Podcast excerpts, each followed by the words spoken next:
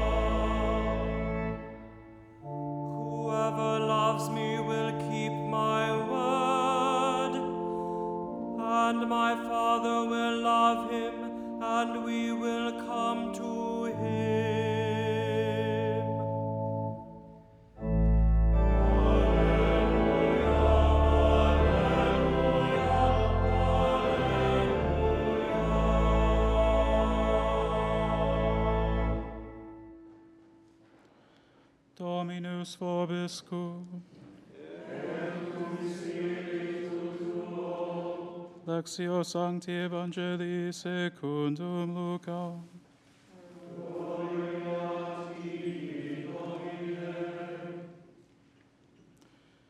Jesus said to his disciples, a good, fruit, a good tree does not bear rotten fruit, nor does a rotten tree bear good fruit.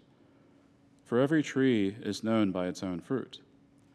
For people do not pick figs from thorn bushes, nor do they gather grapes from brambles.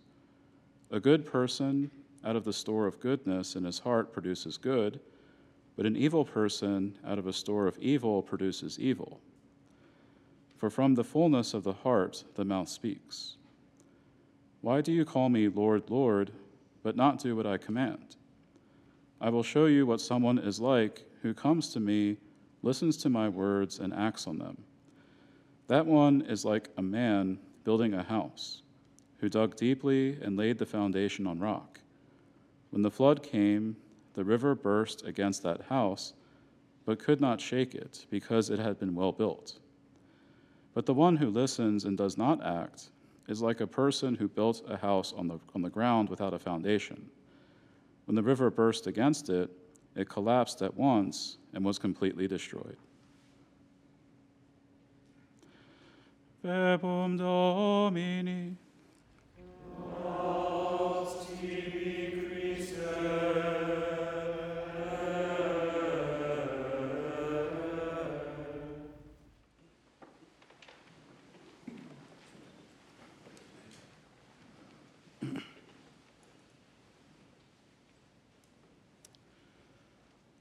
Dr. Peter Kreeft, a philosophy professor who is the host of the EWTN show, The Philosopher's Bench, gave a talk in 2017 entitled The 10 Books Nobody Should Be Allowed to Die Without Reading.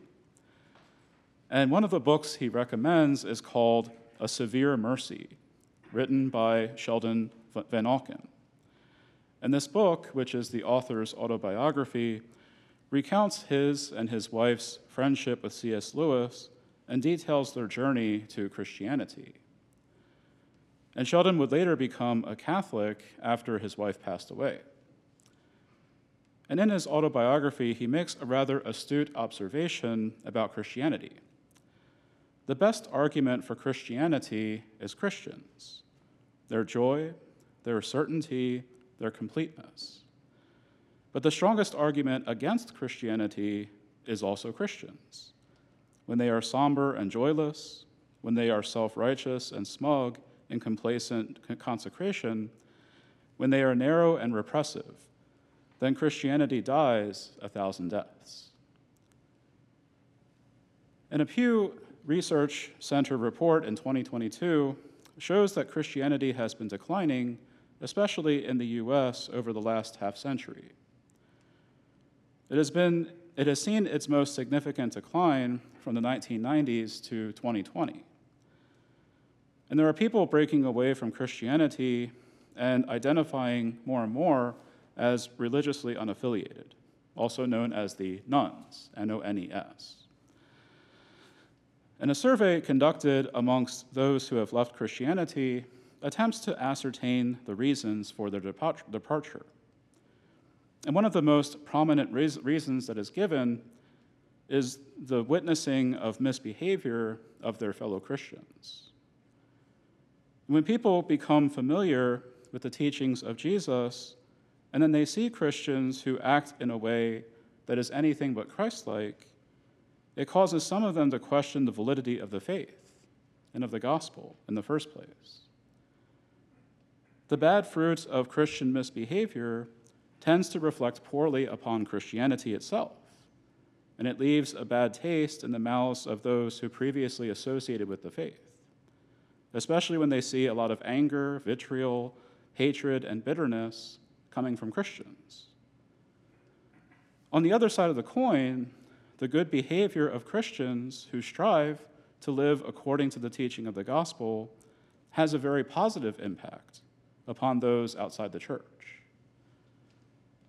When Christians live faithfully according to the teachings of Christ, when they strive to act like their master, like Jesus, by demonstrating qualities such as love, mercy, compassion, and forgiveness toward their neighbor, then the gospel becomes much more attractive.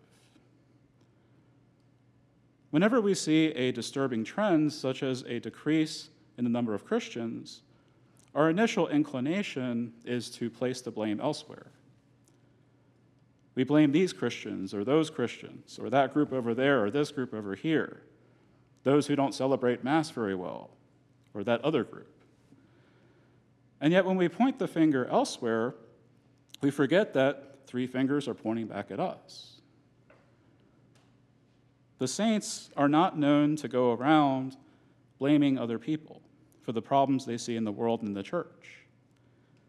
Instead, they tend to take ownership for the way in which they themselves have contributed to the problem by their own sin.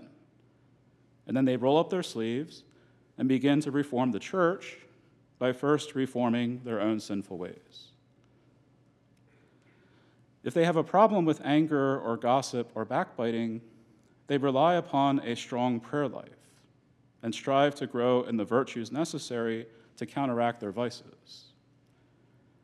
In other words, the saints realize that they need conversion, a change of mind and heart. It is only when we willingly undergo this conversion with a humble, contrite, and sincere disposition that we can turn away from the rotten fruit of sin and turn towards the good fruit of charity. In the gospel reading today, Jesus instructs his disciples how to recognize a tree by its fruit. And it's important to note that this teaching falls within the context of Luke chapter 6, which is commonly known as the Sermon on the Plain. It's basically a shorter version of Matthew's Sermon on the Mount. And if you recall earlier in the sermon, Jesus says to his disciples, Judge not, and you will not be judged. Condemn not, and you will not be condemned. Now, considering this context, we might scratch our heads at this point and think, well, why does Jesus tell us not to judge, and then later tell us basically to judge a tree by its fruits? Isn't this contradictory? Well, no. When Jesus uses the word judge, he's not using it according to our contemporary understanding of the word. That is, telling a person that what they are doing is wrong. Warning a person of wrongdoing would not, be, would not have been considered a judgment at the time of Jesus. Rather, the word judge, in its ancient Jewish context, should be understood in the setting of a courtroom. What happens when a judge issues a decision in a courtroom? The decision is final, and the sentence must be carried out. If the person is found guilty of a crime, he must suffer the punishment for the crime. Thus, there is a sense of finality to the word judge. What Jesus is saying is that we should not be so quick to judge a person who we see sinning as if that person is simply condemned and that there is no hope of redemption. Even if we determine that a person has committed a sin, Jesus says, Forgive, and you will be forgiven. So we are to refrain from making judgments against people for their sins, as if their sins constitute a major part of their identity and that they already stand condemned. No one is beyond redemption, regardless of how deep their sinfulness is. On the other hand, when Jesus instructs us to recognize a tree by its fruit, he's not telling us to judge or condemn a person, nor is he suggesting that conversion is impossible, but that we should be mindful of our own fruit and of the fruits of others. For example, we might see an individual who appears holy on the outside. They go to daily Mass, they pray the Rosary, and they go to Eucharistic adoration. And yet they also mistreat their, their fellow Christians and their neighbors. They engage in gossip and backbiting. They spew hatred and condemnation towards others. And they neglect the corporal and spiritual works of mercy. Even though such a person is doing some good things, like going to daily Mass, the Rosary, and adoration, these works are overshadowed and even negated by their abusive attitude and, and behavior towards their neighbor. People can easily see that such a Christian is not living according to the teaching of Christ and the gospel message simply by looking at their fruits. The tree might have some superficially appealing aspects, but the fruit is rotten. And so, out of a store of evil, anger, bitterness, resentment, and vitriol in the heart comes evil thoughts, words, and actions. Even in a person who does some religious things. Again, this does not mean that such a Christian cannot undergo a profound conversion of heart, but such a conversion would be necessary so that their behavior would more closely align with the loving, merciful disposition of our Lord. At the same time, when we look at the saints, we see those who have drawn upon a store of goodness in their hearts and have produced all kinds of good fruit out of the kindness and generosity that is found there. The saints whom we celebrate today, Cornelius and Cyprian, are perfect examples of this. They lived in Rome in the third century during a period of severe persecution in the early church. And as one would expect, some Christians did not have the strength to persevere in the faith. As they suffered persecution and watched others put to, be put to death, and so they fell away and apostatized. And a question arose as to whether these Christian apostates could be forgiven and readmitted to the Holy Eucharist. And a priest named Novatian vigorously opposed the rehabilitation of, of apostates, claiming that the church had no authority to forgive them. He opposed Pope St. Cornelius, who adopted a policy of mercy and forgiveness toward such Christians. Cornelius was joined by his, his friend and fellow bishop, St. Cyprian, in opposing the rigidity of Novatian. And eventually, the merciful policy of St. Cornelius won out, and apostates were allowed to be forgiven of their sins and readmitted to the Eucharist after performing an appropriate period of penance. And thus, Cornelius and Cyprian have produced from their own compassionate and merciful hearts a stream of mercy and forgiveness for sinners who have committed serious sins. And so, as Christians, we are called not to imitate the rigidity of Novatian, but rather the mercy of Saints Cornelius and Cyprian. We are called to allow the Holy Spirit to change our minds and hearts and conform them into the merciful, loving heart of Jesus. And once we have undergone an authentic conversion of heart, then an abundance of goodness will flow forth from us, from us Christians the likes of which the world has not seen. Our proclamation of the gospel message, the work of evangelization to which all of us are called, will be made even more effective when people can look at Christians and recognize beyond a doubt the face of Christ reflected in them.